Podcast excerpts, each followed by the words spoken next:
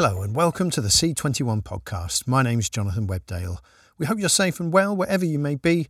Today we hear from C21 editorial director Ed Waller, news editor Clive Whittingham, and Drama Quarterly editor Michael Pickard about the latest trends and issues shaping the international TV marketplace as the virtual version of MIP TV 2021 gets underway online.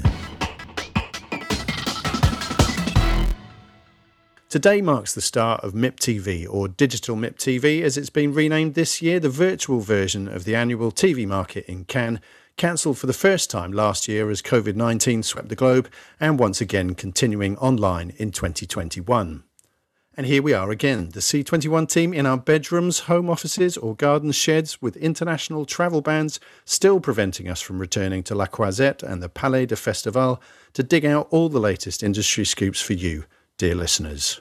But as ever, there's plenty still to discuss, so I'm delighted to be joined by C21 editorial director Ed Waller, news editor Clive Whittingham, and Drama Quarterly editor Michael Pickard. Hello, everybody. Welcome to the show. Hi there. Hello. Ed, let's start with you. Um, we recently wrapped production on our usual string of C21 magazines that publish around this time each year. Um, just tell us from from going through those, what are the hot industry trends that uh, are top of mind at the moment? Thanks, John. Um, yeah, what we published um, our uh, MIP TV issues this year as PDF, and we we reintroduced our iPad versions of those issues. It's still a bit early for us to contemplate going back to print, but nevertheless, we included a lot of uh, uh, trends that we've uncovered from talking to the business on a daily basis we wrap those up into a new editorial uh, product called the C21 Content Business Trends Report, which debuts in the MIP TV issue uh, this week. Um, it's quite interesting talking to distributors and buyers and producers over the last year about you know how things have impacted, and it's only sort of in in in this year that we're seeing a lot of the big trends sort of materializing. Everyone was talking a lot about production hiatuses and shutdowns and all the rest of it last year but now it's that the the consequences and ramifications of those are beginning to be felt. Um, one of the big trends that doesn't really need much of an introduction, but it's it is the biggest trend that we've we've encountered when we talk to people in the business is is the obviously is not COVID. Funnily enough, it's the um, the streaming situation with the US studios. You know, the fact that one of the globe's biggest suppliers of content has decided to sort of overhaul its uh, distribution plan regarding third party uh, licensees. That's that's having a much bigger impact and, and, it's seen as having a much more permanent impact than whatever's happening in terms of production shutdowns due to COVID. You know, the fact that um, those services are launching, it's it's it's a sort of double-edged sword for the business really, because people see that as both an opportunity and a threat. You know, if you're if you're a, a buyer that is used to having a pipeline from Hollywood coming to your your schedule, um, whether it's through output deals or cherry picking shows from the LA screenings or whatever, you know, for that to suddenly be more or less shut down and, and you to um, not just be denied the sort of US product that you're used to, but have to scrabble around and, and find alternatives and then suddenly find that US product on a rival service in your home market. That's shaken up the business uh, in, on, on many levels. So we've seen, you know, over, over the last year, we've seen various attempts for, you know, networks that are traditionally used to getting that product having to either dip into the acquisitions budget, go back to being an acquisitions network in many cases, and rekindle relationships that they perhaps had let gone cold with the distribution business because they were so far into their original production plan, um, or they've they've started to sort of um, uh, find alternatives from other parts of the world, and there's there's there's obviously other ramifications for that. If you're a distributor, then again, it's this this strategy has presented opportunities on many levels because you uh, suddenly got a whole load of new potential buyers on in in the in the market that even though they've got a really fat pipe uh, of content going back to their Hollywood studios, they they all want a local offering as well in each of the markets that they're in, and that's a, an increasing number. And so, you know, whether it's HBO Max or Disney Plus or what have you, they they all want something to supplement all their Hollywood product, and that usually comes from uh, buying local shows from local distributors or indeed commissioning locally. Uh, and so distributors are rubbing their hands with glee to some extent, the fact that there's so many of these new big streamers on the market. Uh, and also um, they're finding that those, those third party channels that previously had a pipeline to Hollywood are, are now having to buy um, product to fill the fill the gap, as it were. So that they're making um, making hay while sun while sun shines. Certainly, another big trend that came out of this report was the rise of regional SVODs the local SVOD industry around the world. That seems to be a, a thing that's been bubbling away for a little while, but there's so, so, many of them now, you know, just off the top of my head, Stan and Binge in Australia. In Germany, you've got TV Now and Joyn, you know, Salto in France. The, the, the list goes on. And, and that's, that's adding a whole new dimension to if you're a distribution company, because previously it was this dilemma of do I do a local deal with the linear networks on a territory by territory basis or this big global SVOD uh, deal? Uh, now there's something in between, a, a, patchwork of local SVOD deals that you know gives you another another sort of uh, string to your bow, as it were. And, and, we're now beginning to see those local SVODs teaming up and partnering with each other in the way that you know, linear channels did 10 or 15 years ago. So it's it's it's giving much more opportunity to distributors to keep this sort of patchwork of deals that they can that they're so used to this traditional licensing model rather than giving away all of their ip on a global basis in perpetuity like they have to have have done with certain um, global SVOD deals. So that that sort of that balance that they've had to do, that that sort of modelling that goes on, whether it's worth more to them to do a global SVOD deal as opposed to a patchwork of territory by territory linear deals, that that's all shaken up as well because of all these new local SVODs. And one of the other trends I think in, in the report as well is that with so much US content off the market because of the, the trend that you referenced earlier with US streamers withholding a lot of it for their own uh, services. You know, what what impact is that having elsewhere? What's what's the ripple effect? UK content is uh, apparently on the rise.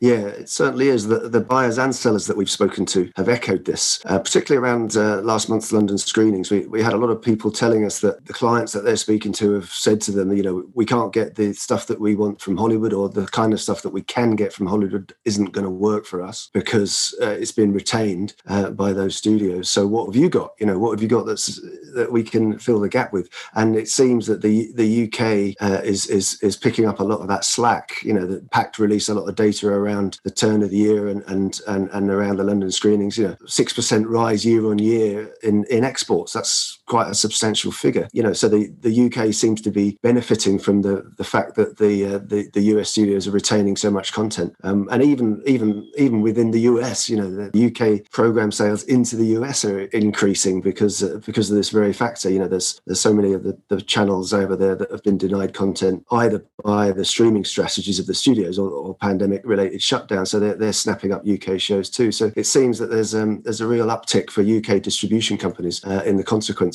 of, uh, of this streaming strategy. And a rise in non exclusive licensing arrangements as well. Yeah, that's something that is, has been a, a, relatively, a bit of a surprise, really. You would think that given the, the lack of original and, and fresh content, people would be fighting over it. There would be, a, you know, that would have uh, the, the, usual impact that heightened demand has on prices. But it seems that um, there's been a, a strategy, certainly amongst certain distributors and certain buyers, where they're more, much much happier to to sort of think beyond the sort of exclusivity and embrace a new world of shared programming. It seems that that's applying to networks as well as platforms around the world, and and some of the um, even some of the US studios are encouraging this. Viacom CBS in particular has has said that you know they move to this co-exclusive model so that they can actually retain some of their shows for their own Paramount Plus service, but at the same time not shut the door to their uh, existing traditional clients. So they're you know Bob Bakish, the CEO of Viacom CBS announced that, you know, at the turn of the year, you know, we're moving to this co-exclusive, non-exclusive model so that they can, you know, keep Paramount Plus happy as well as their traditional clients. And, it, you know, it's, it's in sharp contrast to some of the other studios perhaps that have, have sort of said, you know, we're keeping this for our own platform and, and you, you know,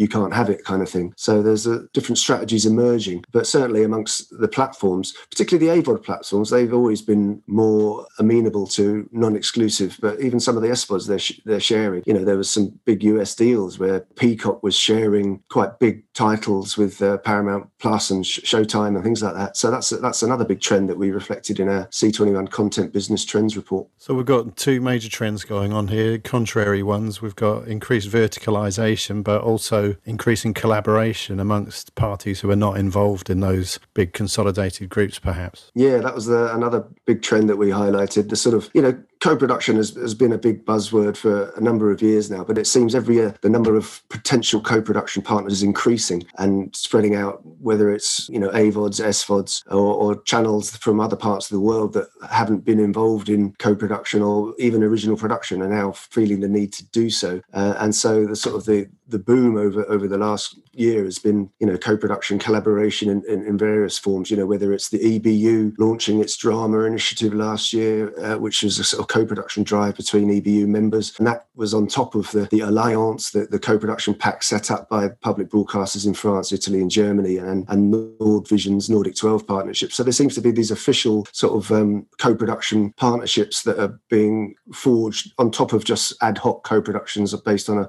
a particular show uh, and more more companies are getting involved with that. We've seen Topic, the SVOD stream from the states, getting involved in co-productions in Finland. You know, big Afri- South African broadcasters like MultiChoice getting involved in co-productions for the first time with Fremantle. It seems that every year new new companies and new partners are joining their co-production party. So uh, it's obviously in response to what's going on with the US studios and that sort of vertical integration move that you you alluded to. So while some companies are, are doing that, other companies are having to sort of re-strategize to sort of uh, survive in that that vertically integrated world. Clive, you'd normally be covering MIP Doc. That's the strand of uh, MIP TV focused on the factual space again, there's a virtual version of that taking place, reflected in uh, in the C21 magazine. So, what are the big stories in in documentary and non-scripted right now? Discovery Plus, presumably following on from uh, the conversation around US streamers. Yeah, I've been writing a lot about this for uh, for the magazine that we've got out this week. Uh, Discovery Plus launched at the turn of the year. It already registered 12 million subscribers um, by the end of February, start of March. Um, Discovery have been quite reticent to go into the streaming game. David Zaslav, the CEO there, has commented on other people's streaming strategies without uh, ever showing his hand on, on his. And Discovery have done that this year. Like I say, 12 million subs. They've been stocking up. Um, they've been making big IP plays um, in this direction for a number of years. Everybody sort of raised their eyes a little bit when they paid more than 14 billion dollars to to buy out Scripps, which in theory was a group of cable nets just at a time when everybody was talking about how US cable was dead. But I remember going to Cannes and, and interviewing David Zaslav and him just sort of shrugging his shoulders and, and saying, well, it's obviously an IP play because Scripps had tens of thousands of hours of bingeable home garden and lifestyle content that they'd never exploited internationally. So it wasn't uh, picking up cable nets; it was uh, it was an IP play, exactly the same as the deal they did for the Olympics um, in Europe, deals they've done for cycling and golf, deals more recently with the BBC for their natural history content. They've been hoarding IP for the launch of Discovery Plus, basically. Um, in their latest earnings call, um, he said that there were there were 55,000 hours of content on the service at launch, and 93% of that had already been watched um, by the start of March. So they've been gearing up for a long time, and um, the question now is uh, really what effect it's going to have on producers and uh, and distributors. Is it going to be is it going to do for unscripted what Netflix did for scripted? Uh, you know, are we going to see budgets rising and and big glossy projects and and things like that? So far, I mean, on the on the good side, it's a new commissioner and acquirer of content. They they've got a big appetite. They've moved into areas that the Discovery channels uh, weren't in before, like formats. Um, We've seen them pick up uh, Channel 4's controversial Naked Attraction format in a couple of uh, European territories. Um, they've acquired Love Island for Italy, which you would never normally associate with the Discovery uh, linear channels. So it's a new buyer of formats, which is good. Um, they're also in for the sort of headline grabby feature docs that obviously have worked really well for Netflix and driven subscribers for them. Seeing what killed Maradona, um, they've got a Jimmy Savile project. They've got a feature doc out of Sweden about the Estonia ferry disaster. Things like that you wouldn't, again, have been able to pitch and got away with a Discovery linear channel previously, but you can now with Discovery Plus. Um, so that's that's the good news. It's a, it's a buyer coming into the factual market with deep pockets acquiring stuff that they weren't acquiring before. The flip side of that is as Discovery has always been infamously uh, fastidious about acquiring rights and 100% to whatever show it's commissioning because it wanted to air it on its channels in 196 territories, as it uh, as it always famously said. That's only going to be exacerbated by having a streamer. It's going to want every project to be on the streamer all the way around the world. So when you sell to Discovery, that's basically you done your show. You get that one deal. So we're waiting to see what kind of money they pay for those commissions and acquisitions. Um, there's also a, a, theory that obviously the individual discovery networks uh, around the world, and particularly in Europe, have their own commissioning teams. There's a commissioning team in Italy. There's there's one in Sweden. There's one in the UK that did used to commission local projects. Now we've seen with Disney and Discovery are, are, are saying similar things when we interview them now. That whenever a pitch comes in, the first uh, thing they think of is does this work for the streamer it's not will this work on tlc will this work on science channel it's does this work for the streamer first and foremost so although it's a new buyer with deep pockets are we actually going to see discovery the discovery bouquet of channels overall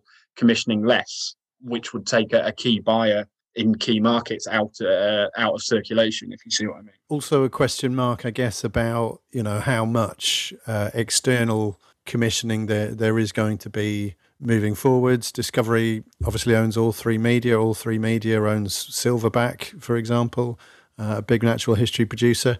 Uh, a bit of uncertainty, I guess, into the market as to whether they're going to go down the same route that we're seeing um, that we discussed earlier with the uh, the US studios sort of increasingly warehousing their own IP and, and, and focusing on that to power their own streamer. Yeah, and I think uh, we did a story recently about the 500 hours being picked up out of the All3Media International catalog for the Discovery, um, the Discovery Plus platform, which which does speak to that. It would make sense. It's the streaming model, like you say, that we've seen. You do exclusive talent deals. Um, or you acquire production companies outright and and you tie them down so that they can only make stuff for you. I think we will see a bit of that.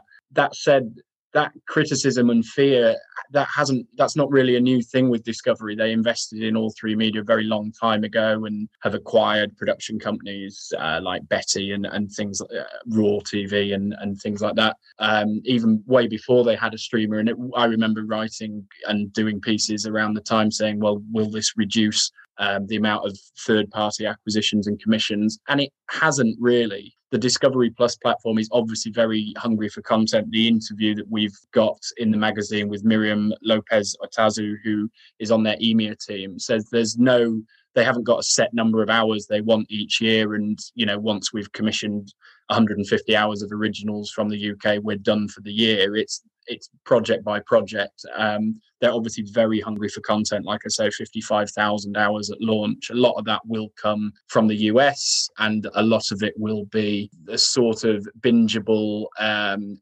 more reality than factual. They often talk about 90 Day Fiance um, and and shows that come from TLC when they're when they're talking up the streamer but they like i say they have been in the market for feature docs as well so i don't think that hunger is going to be satisfied by the production companies and distributors that they've got investments in or will have investments in i think it'll be a mixture and big hire for them last week with uh, toby faulkner joining from facebook yeah i mean like I say, Toby Faulkner had obviously been commissioning originals for Facebook and is a is a big name. They really are going all in on Discovery Plus. The commissioning teams that were in place for their individual channels around the world are still in place. Um, it's not one set of commissioners for the streamer and and one set for the linear nets. They're now commissioning uh, for both, but very streamer focused. It's all about how it's going to work for the streamer. Um, like I said, they've spent big money on a natural history deal with the BBC, big money on uh, the rights for the Olympics, which is going to find its home on the on the streamer in Europe. So they, they really are all in. I don't think Toby Faulkner will be the last big name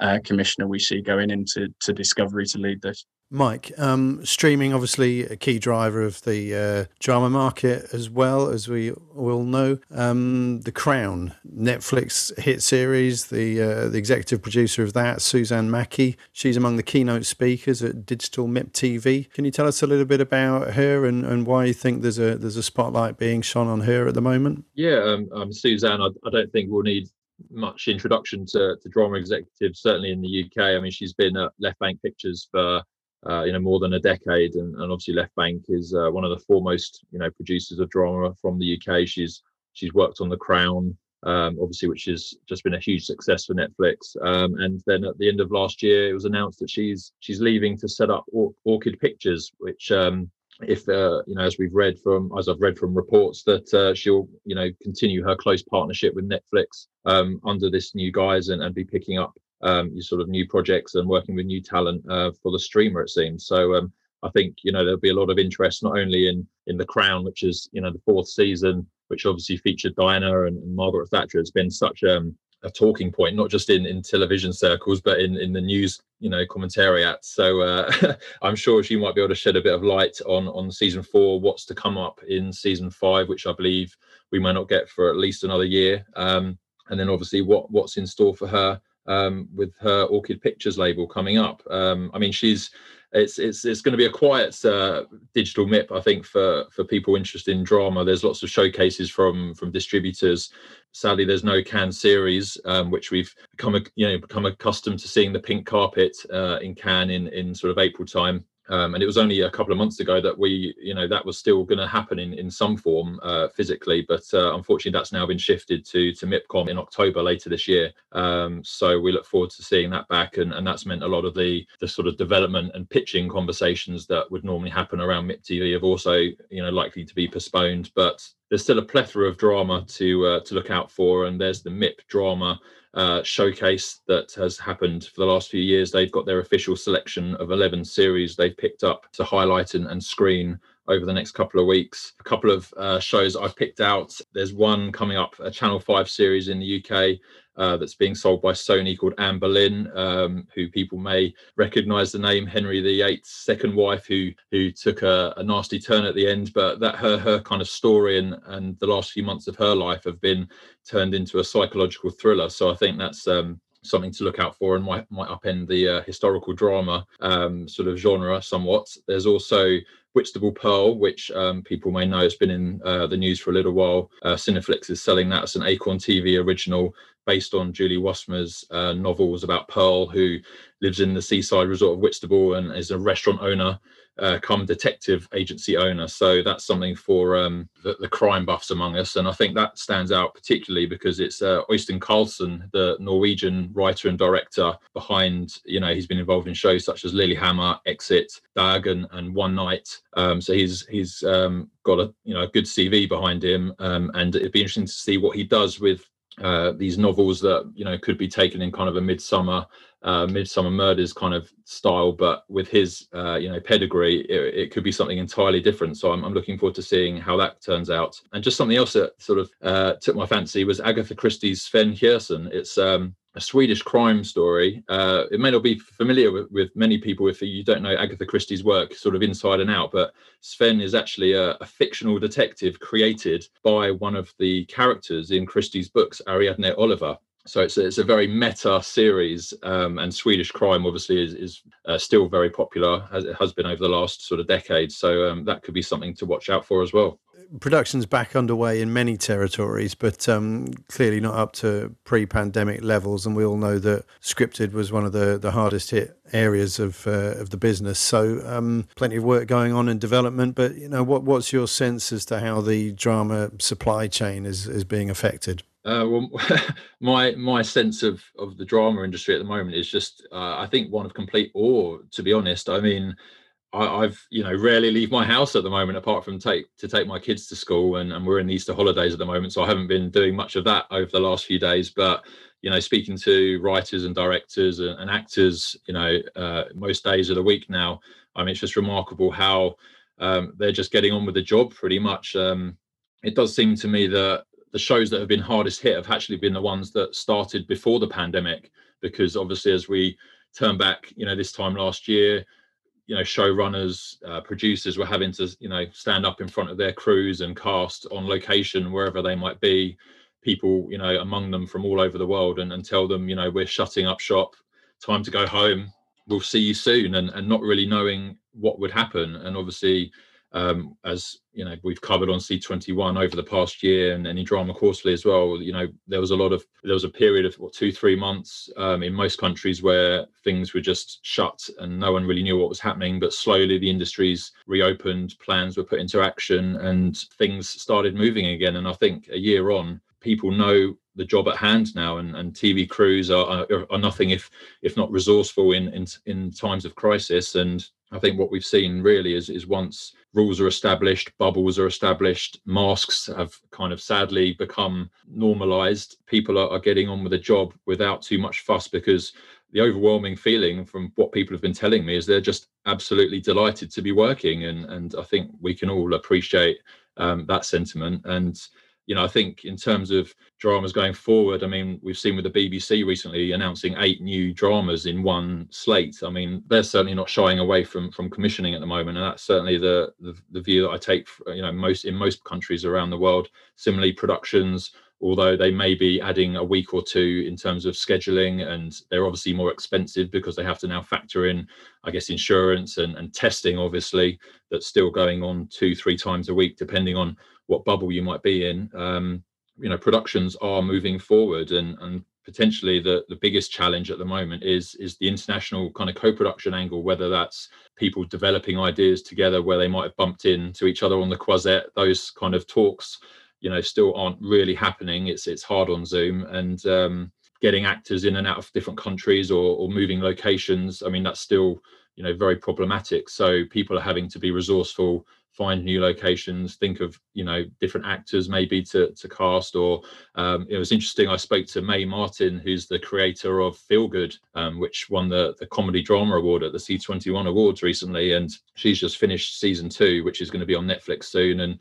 she was telling me lisa kudrow the the friend star flew in to the uk to, to film because uh, you know she wanted to do it and and so things are still happening like that. So we might think it's all doom and gloom but things are happening things are moving. It might not be back to normal yet, but um, it's great to see that you know where there's a will, there's a way, and TV drama is is still going. So as you say, Mike, things by no means back to normal yet. I mean, we would have been down in in in Cannes, and uh, Saturday night would have seen us down at Club C21 celebrating the International Format Award winners. Uh, those are going to be announced later this week. But um, Ed, I think you can tell us about the honoree of this year's Gold Award. Yeah, I can't uh, speak to the winners of all the categories because we're going to be announcing that this week. But uh, we've already announced that um, Annette Rømer, the uh, Danish format pioneer who previously worked at TV2, is the Gold Award winner for this year. I mean, she's she's in great company. You know, going back to sort of when we started this, you know, just listing some of the names that she's now amongst, you know, Merv Griffin, Stephen Leahy, Peter Bazalgette, Reg Grundy, you know, David Lyle, the late great David Lyle, Stephen Lambert, you know, Annie Vergelius. So she's she's in great company. And um, you know, I, I, spoke to Annette recently just to uh, produce a, a, sort of a keynote video for for uh, our coverage of the event. And uh, just looking back on some of the shows that she picked up, you know, Ready Steady Cook and Secret Millionaire, Deal Deal or No Deal, Who Wants to Be a Millionaire. She's, she goes back to 1988, so her career spans some of the most uh, sort of seismic events of of the business. You know, the, the growth of pay TV, the move to digital, the rise of reality TV. You know, the whole impact of the internet and social media all happened on her watch at, at TV2, where she worked for 32 years. She, she was saying that even back then, the idea of buying a format was sort of not just unheard of, but frowned upon because it, it meant that you couldn't generate your own TV show ideas. You know, it's just getting that over the line. Uh, never mind making a hit. You know, just the idea of buying a format seemed to be quite a big uh, a big pr- project. But um, you know, and it was just interesting to to hear her anecdotes about how her career has sort of intertwined with various other Gold Award winners over the years, notably Annie Vergelius, who she picked up her first format from. This is your fridge and and you know she's worked with Stephen Leahy, Trish Kinane, and you know Peter Bazalgette, and all these people. That it's it's uh, it's, uh, it's, it's, it was just great and interesting talking to her for this keynote. But uh, some of the things that she was saying, you know, just the, the trends that she was she was she was talking about, you know, but some of the, the points she was making about the future direction of the business is, was interesting. You know, the you know the move to sort of being hyper local you know to compete with what the, the global streamers are doing you know obviously broadcasters in territory by territory sort of world can't really compete on on that global scale, but they can really make things local and hyper local. And she was saying that that kind of format that speaks to that hyper locality is, is going to be in demand. Um, and just talking about all the development that's been happening over the last year, that's one of the things that we've picked up on in conversations with people from the format space, is that there's been so much development over the last year because producers and, and, creators are sort of locked down that there's going to be this sudden spurt of all new ideas and it might it might impact the, the market for formats you know people might necessarily not want to license too many formats because they've been developing their own for so, so long but uh, it was just interesting and, and, great just chatting to Annette about some of the uh, the trends that that she's uh, she's you know spotted and and and uh, capitalized on the I mean she's obviously now a buying for a production company, STV in Copenhagen. So it's a very different business that she's in now. You know, buying for a network compared to buying from a, a production company is a very different skill set. But um, you know, it's, it's it's, still it's still it's still great to celebrate uh, creativity, not just in the in the creation of formats, which is something that the International Format Awards have have done uh, over the years. But you know, we need to reflect the, the risk that buyers take in buying and taking a risk on the untried ideas, and you know that's something that uh, we haven't perhaps celebrated quite so much in, in looking at the list of, of honorees over the last years. But uh, you know, with Annette, we certainly are celebrating that, and um, it's great to be presenting that uh, in association with um, uh, not just C21 but Entertainment Masterclass, FRAPA, and MIP formats. Uh, and so that will all be announced this week, along with the winners of all the, the categories of, of formats. So keep an eye out for that on c21media.net. Okay, well, congratulations to Annette. And as Ed says, stay tuned to C21 this week for news on all the format award winners. Thanks to my guests today, Ed Waller, Clive Whittingham, and Michael Pickard. That's all we've got time for in this episode, but stay up to date with all the latest from this year's virtual MIP TV as well as across the international TV industry by following us online, on mobile, and social media. My name's Jonathan Webdale. Thanks for listening.